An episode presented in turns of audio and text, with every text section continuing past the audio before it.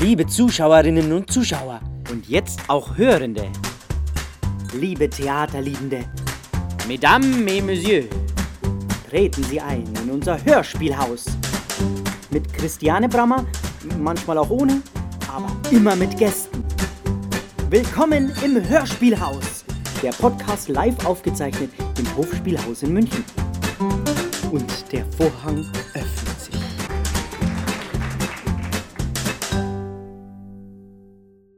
Milli das Mopsikel. Die Gala zu Ehren des Hofspielhundes.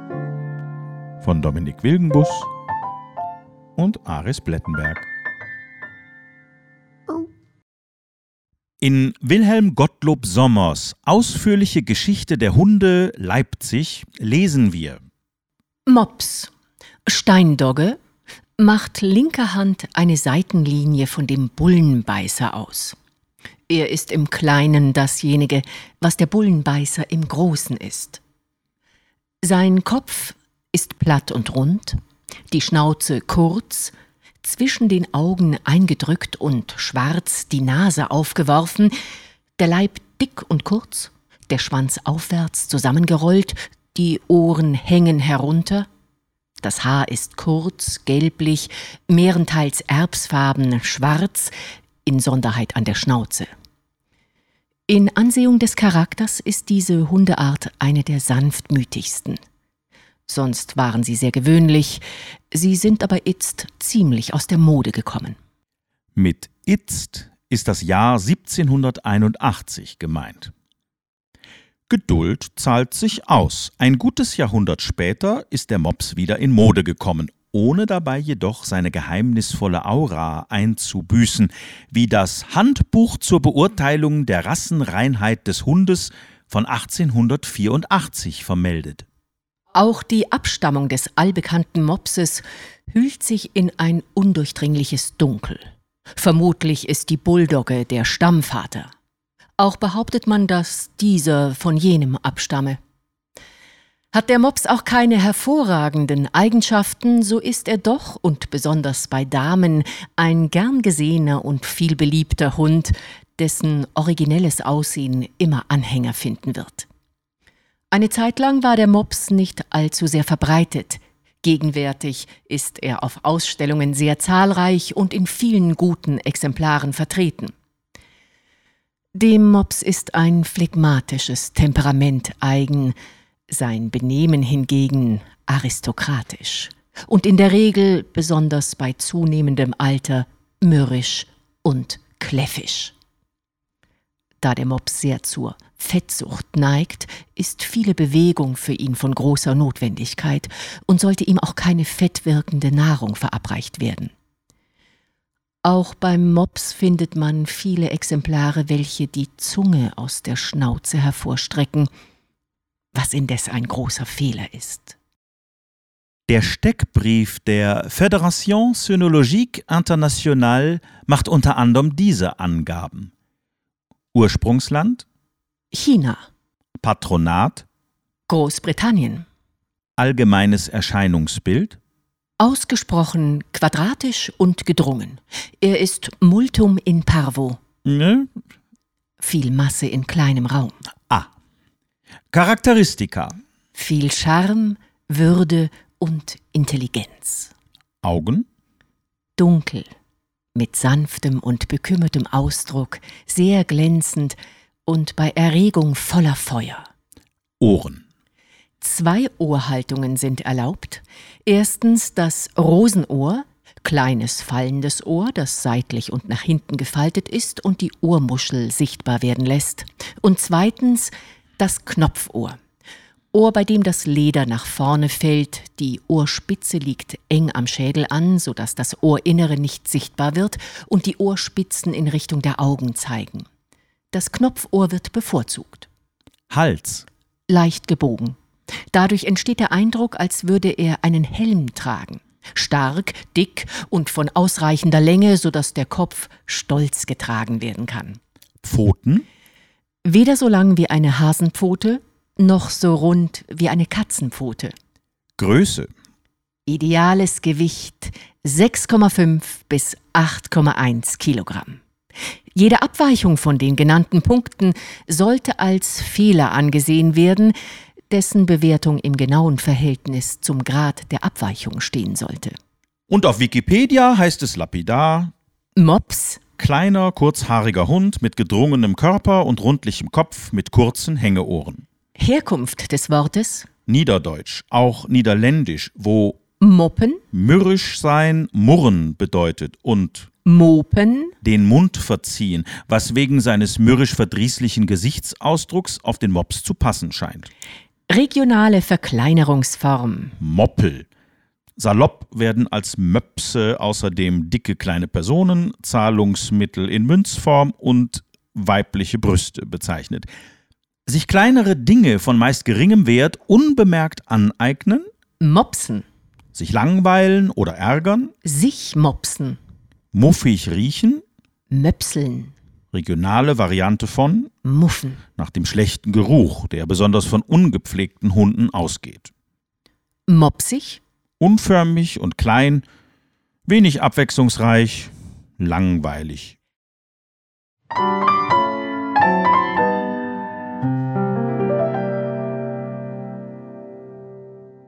Wo aber wäre ein alles andere als langweiliger, weil nämlich sprechender Mops wohl mehr am Platz als im Theater. Wer, wenn nicht er mit seiner langjährigen Erfahrung im Text abhören und profunden Literaturkenntnis, sollte berufen sein, auch selbst das Wort zu ergreifen. Er wäre nicht der Erste. Bei Miguel de Cervantes, dem Schöpfer des Don Quixote, besitzen Scipion und Berganza, zwei offenbar größere Hunde aus Valladolid, für eine Nacht die Gabe menschlicher Rede, mit der sie ihre Betrachtungen über das Leben allgemein und speziell über das mit kleinen Hunden anstellen. Einmal kam ich in das Haus einer vornehmen Frau, die ein Schoßhündchen auf dem Arm hielt. Es war so klein, dass sie es in ihrem Busen hätte verstecken können. Aber als es mich sah, sprang es auf den Boden, stürzte mit Gebell auf mich los und war so wütend, dass es nicht eher abließ, bis es mich in ein Bein gebissen hatte.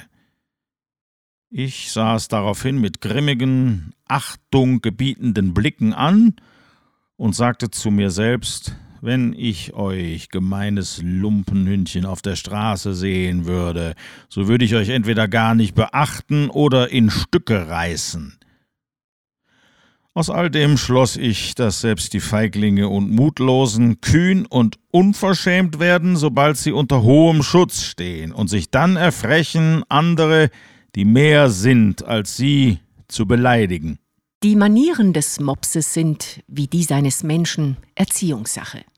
Das belegt ein Dialog zwischen beiden, den August Heinrich Hoffmann von Fallersleben in Gedichtform wiedergibt. Sollte Ihnen das daraus entstandene nun folgende Lied vertraut sein, zögern Sie bitte nicht mitzusingen. Doch erwarten Sie nicht, dass der Mops es Ihnen danken wird.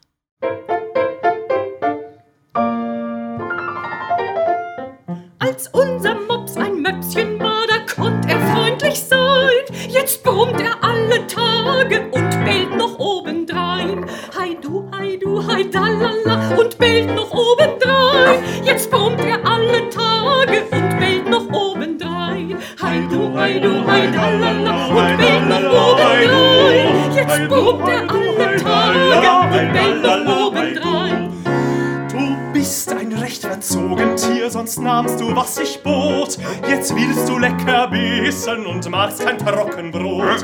Hei du, hei du, hei dalala und magst kein Trockenbrot. Jetzt willst du lecker bissen und magst kein Trockenbrot. Hei du, hei du, hei dalala und magst kein Trockenbrot. Jetzt willst du lecker bissen und magst kein Trockenbrot. Knaben sprach der Mops darauf. Wie töricht sprichst du doch? Hättest du mich recht erzogen, wär ich ein Möpschen noch. Hei du, hei du, hei dalala, wär ich ein Möpschen noch. Hättest du mich recht erzogen, wär ich ein Möpschen noch. Ein Dollar, ein Dollar, ein Dollar, ein Dollar, ein Dollar. Jetzt willst du lecker süßen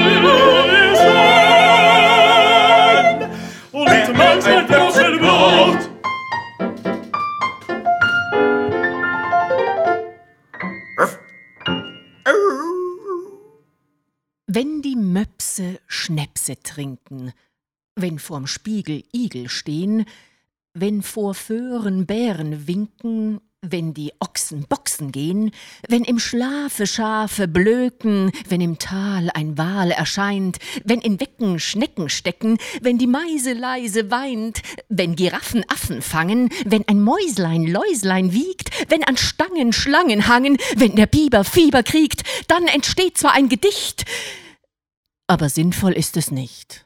Der Meinung von James Krüss muss man sich nicht anschließen und schon gar nicht der These, sinnvoll mache Lyrik mehr Sinn. Es scheint in der Natur des Menschen zu liegen, der es bekanntlich so schwer fällt, in sich selbst einen Sinn zu erkennen, diesen wenigstens in der des Tieres zu suchen.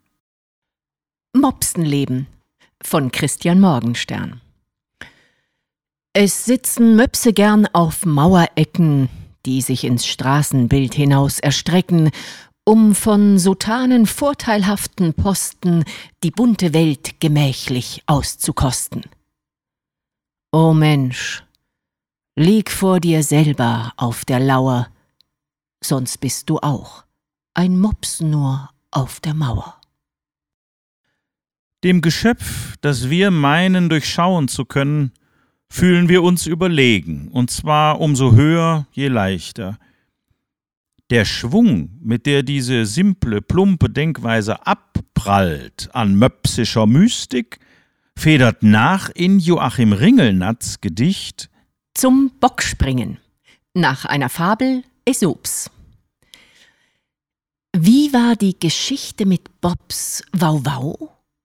Ich erinnere mich nicht ganz genau, ob dieser Hund Bobs, eins, zwei, drei, hops, ob dieser Hund ein Rebhuhn gebar, auf welcher Seite er schwanger war und inwiefern und ob's, eins, zwei, drei, hops, ein Dackel war, der das Rebhuhn erzeugte, und ob er das arme Geflügel dann säugte. Ich glaube, der Dackel war ein Mops. Eins, zwei, drei Hops. Jedenfalls fraß er zu jedermanns Ärger nur Wickelgamaschen und Königsberger, auch Danziger Klops. Eins, zwei, drei, Hops. Ein seltsamer Mops war Bobs Wau Wau. Eins, zwei, drei, Hops. Au, au. Wie wohltuend, sich einzugestehen, dass wir dem Wesen des Mopses weder mit Klischees noch mit Vorurteilen gerecht werden werden. Und welche Genugtuung, wenn ausgerechnet der skeptische James Krüss durch möpsische Vielfältigkeit zur Moral im Mops vordringt. Der Mops von Fräulein Lunden war eines Tags verschwunden. Sie pflegte, muss man wissen, tagtäglich ihn zu küssen. Das hat dem Mops wie allen, die ehrlich sind, missfallen. Der Küsse überdrüssig ward unser Möpschen bissig. Er stritt mit allen Hunden und selbst mit Fräulein Lunden. Und gestern oder heute entfloh er, liebe Leute. Er floh vor Kuss und Schleifen. Man kann den Mops begreifen denn Schleifen sind ihm Schnuppe. Ein Mops ist keine Puppe, dem Mops sind Küsse Qual. So lautet die Moral.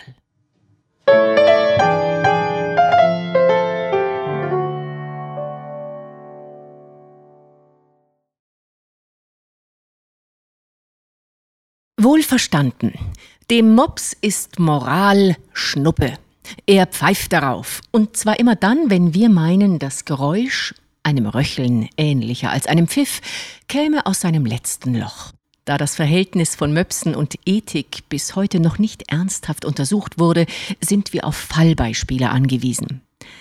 Werner Skarnitschs Bericht über seinen Mops Quintus Antonius trägt den Untertitel Nicht schon wieder Obsttag. Mein Mops ist ein Künstler. Ich bin von ihm abhängig, denn er sitzt mir Modell. Bekommt er nicht das geforderte Fressen, wackelt er absichtlich. Quintus Antonius frisst alles, außer Hundekuchen, Hundeflocken, Schappi und Büchsenfleisch. Er liebt Koteletts und saftige Steaks.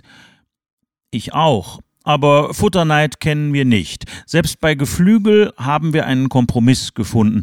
Mein Mops bekommt die Schenkel und die Brust. Ich begnüge mich mit dem Abschlecken der Knochen. Quintus Antonius neigt zur Korpulenz. Zu seinem Ärger verordne ich uns ab und zu einen Obsttag. Dann heult er immer sein Lieblingslied.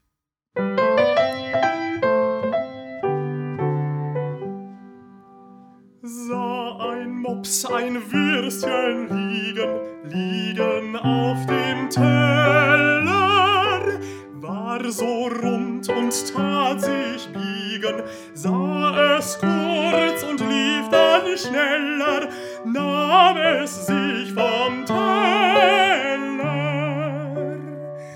Möpslein, Möpslein, Möpslein schwarz, Möpslein aus dem Keller.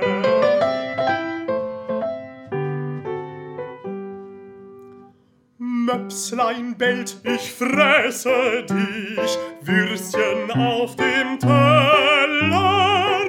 Würstchen sprach, ich zwacke dich im Magen, dass du denkst an mich, und ich will's nicht schneller. Möpslein, Möpslein, Möpslein schwarz, Möpslein aus dem Keller.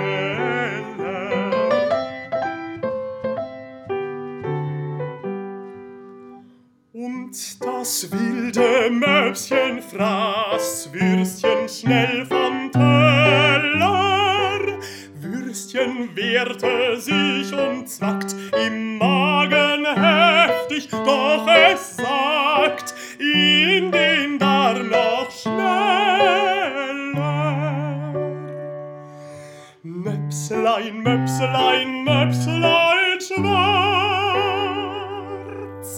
Möpslein aus dem Keller.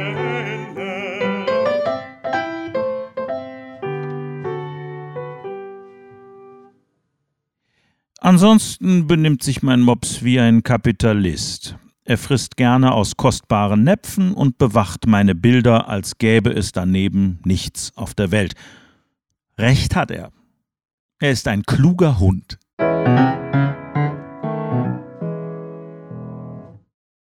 Die politische Dimension des Mopses lässt sich nicht länger leugnen oder auch nur kleinreden.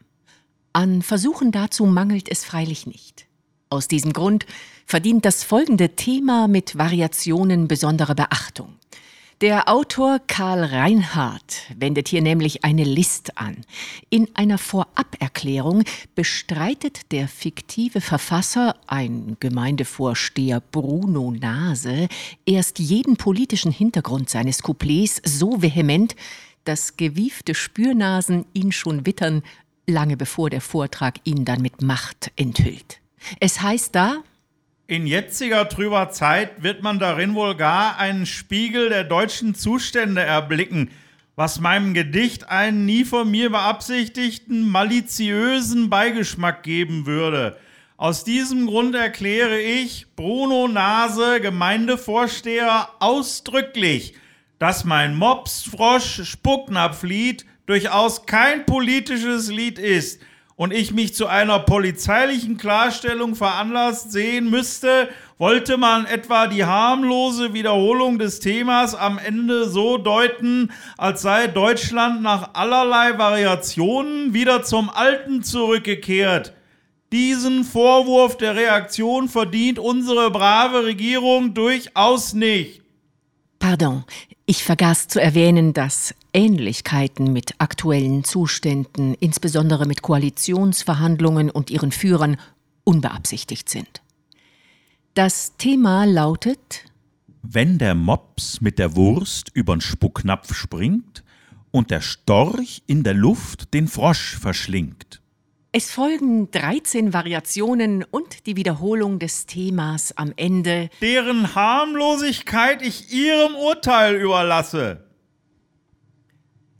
Wenn der Storch mit dem Mops übern Spucknapf springt und der Frosch in der Luft die Wurst verschlingt. Und der Mops mit dem Frosch übern Spucknapf springt und der Storch in der Luft die Wurst verschlingt. Wenn der Frosch in der Luft übern Spucknapf springt und der Storch mit dem Mops die Wurst verschlingt. Wenn der Mops mit dem Spucknapf übern Storch wegspringt und die Wurst in der Luft den Frosch verschlingt. Wenn der Frosch mit der Wurst übern Spucknapf springt und der Storch in der Luft den Mops verschlingt. Wenn die Luft mit dem Storch übern Spucknapf springt und der Frosch mit der Wurst den Mops verschlingt. Wenn die Wurst mit dem Frosch übern Spucknapf springt und der Mops in der Luft den Storch verschlingt. Wenn der Storch sich selbst in der Luft verschlingt und der Frosch mit dem Spucknapf über den Mops wegspringt. Wenn der Mops in der Luft den Spucknapf schlingt. Und der Storch mit der Wurst über den Frosch wegspringt. Wenn der Storch über den Mops und die Wurst wegspringt. Und der Frosch im Spucknapf die Luft verschlingt. Wenn der Frosch mit dem Mops in der Luft wegspringt. Und der Storch den Spucknapf mit der Wurst verschlingt. Wenn der Spucknapf mit der Wurst über den Frosch wegspringt. Und der Storch in dem Mops die Luft wegschlingt. Wenn, Wenn der Frosch in der Luft den Storch verschlingt und die Wurst über den Spucknapf und den Mops wegspringt.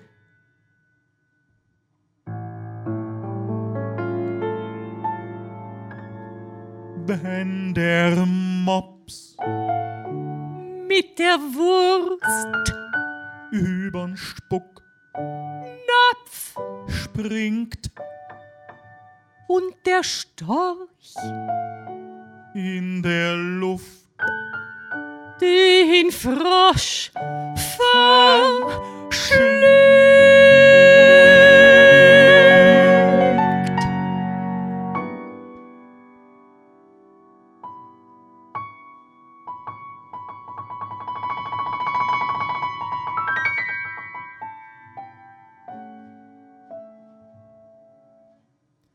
Wenn der Mops mit der Wurst übern Spucknapf springt. Falls das politische Potenzial des Mopses eines noch schlagenderen Beweises bedarf, der feiste Freund des Kupferstechers und Malers William Hogarth, 1697 bis 1764 in England, liefert ihn. Er, also Hogarth, bemerkte scherzhaft, dass eine starke Ähnlichkeit zwischen seinem eigenen Gesicht und dem seines Lieblingshundes bestehe, der sein treuer Gefährte vieler Jahre war und zu dem er eine größere Zuneigung entwickelt hat, als sie üblicherweise derartigen Haustieren entgegengebracht wird. Der Künstler verewigte seinen Kumpan auf zahlreichen Bildern, Zeichnungen und Stichen. Der Mops aber hieß Trump.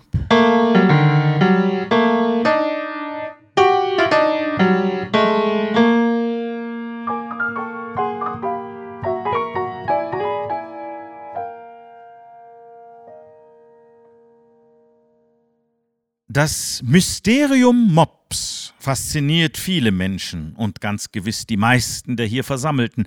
Einen hat es regelrecht erschüttert. Aris Blettenberg, unsere freundliche Tastenfachkraft, der in seiner Funktion des kongenialen Arrangeurs von Offenbachs Herr Blumenkohl gibt sich die Ehre, zur Probe im Hofspielhaus München erschien, dort des Haus- und Hofspielmopses Milli erstmals ansichtig wurde, erstarrte und Mops stammelte. Mops. Mops. Und nichts als immer wieder nur Mops. Von seiner Teilnahme an der Probe konnte ab da keine Rede mehr sein. Aris war und blieb völlig auf Millie fixiert. Um es kurz zu machen, diesem Vorfall verdankt sich die heutige Mopsi oder treffender Milliarde, in der Sie nun das erste von vier Stücken hören, die Ares eigens hierfür komponiert hat. Es handelt sich um die Vertonung eines Achtzeilers von Heinrich Heine. Aris Blettenberg beschämt damit eine lange Reihe von Tonsetzern, darunter immerhin Franz Schubert, Robert Schumann und Hugo Wolf, die zwar Heine immer wieder gerne vertont, seinen Mops jedoch verschmäht haben.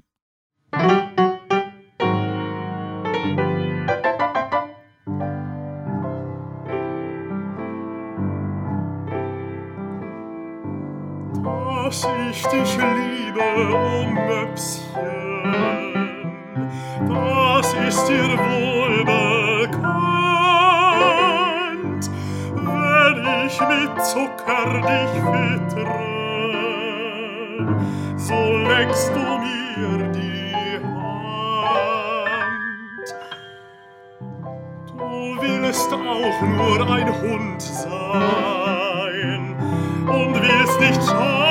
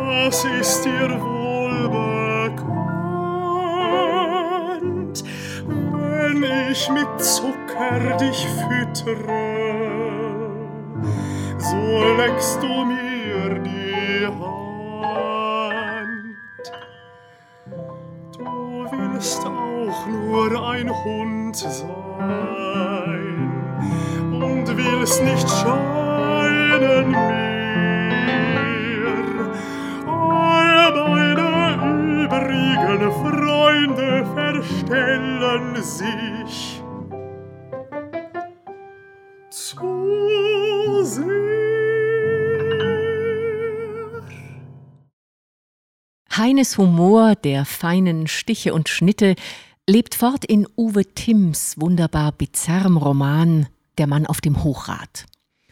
Dem Mops fällt dort eine zwar passive, doch gleichwohl zentrale Rolle zu, die er natürlich auf einzigartige Art auszufüllen weiß.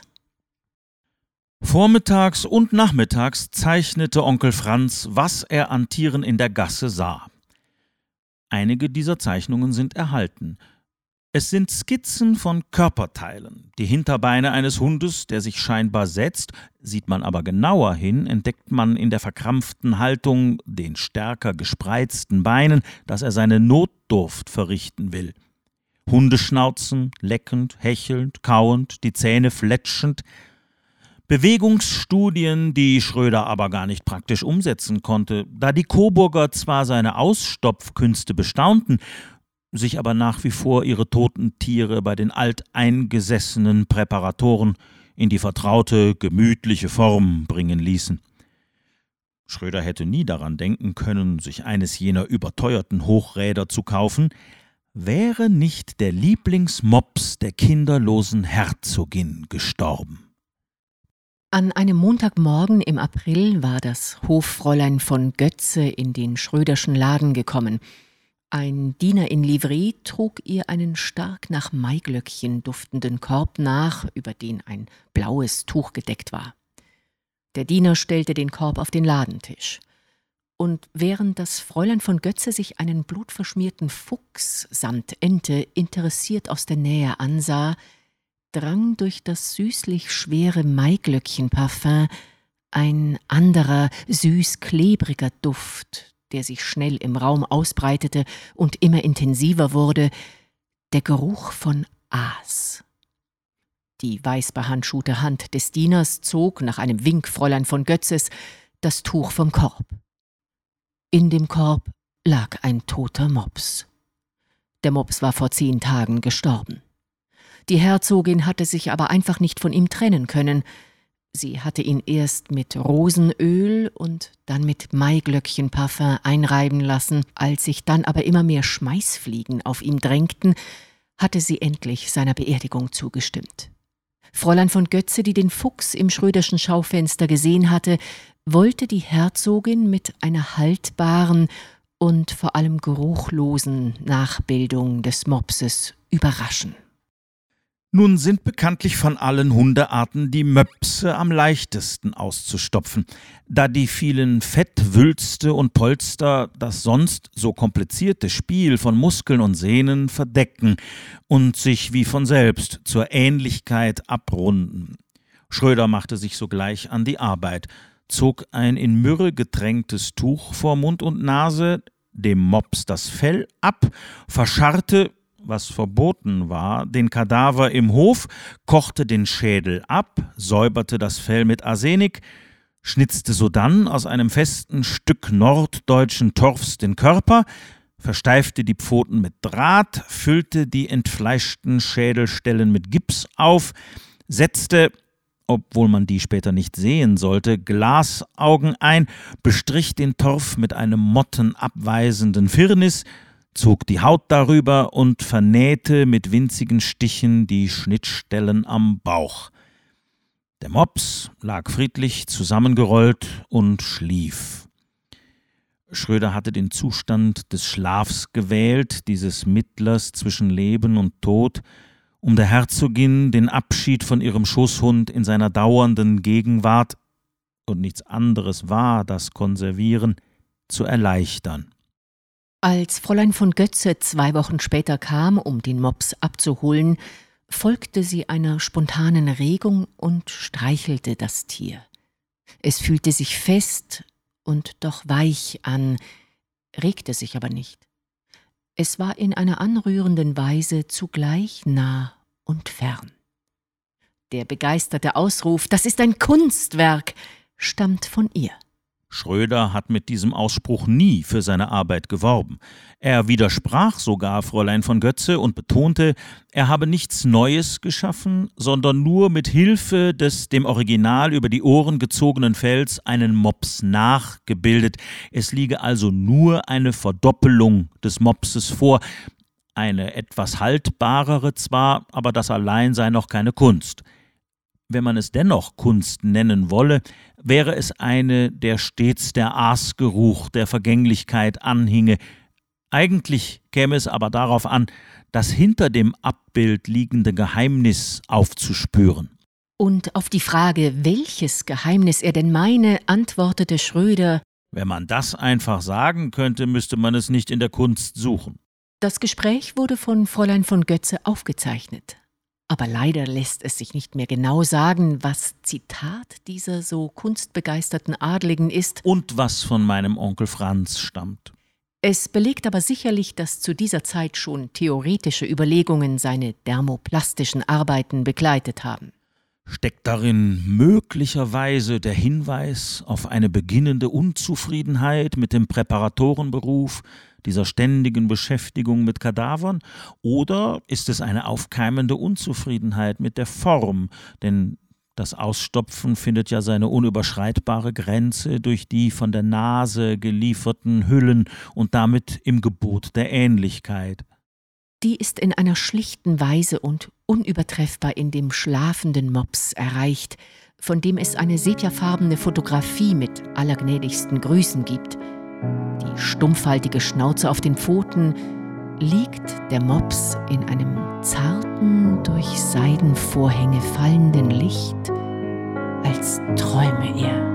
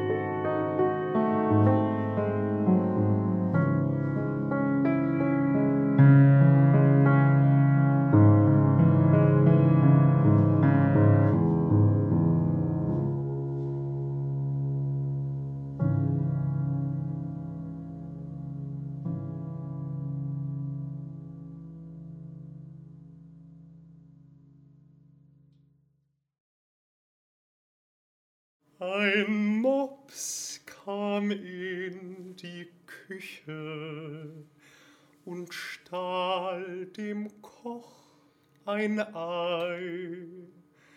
Da nahm der Koch den Löffel und schlug den Mops zu Brei. Da kamen viele Möpse und gruben ihm ein Grab und setzten drauf nen Grabstein, auf dem geschrieben stand. Ein Mops kam in die Küche und stahl dem Koch ein Ei. Da nahm der Koch den Löffel und schlug den Mops zu Brei. Da kamen viele Möpse und gruben ihm ein Grab und setzten drauf nen Grabstein, auf dem geschrieben stand. Ein Mops kam in die Küche und stahl dem Koch ein Ei. Da nahm der Koch den Löffel und schlug den Mops zu Brei. Da kamen viele Möpse und gruben ihm ein Grab und setzten drauf nen Grabstein, auf dem geschrieben stand. Ein Mops kam in die Küche und stahl dem Koch ein Ei. Da nahm der Koch den Löffel und schlug den Mops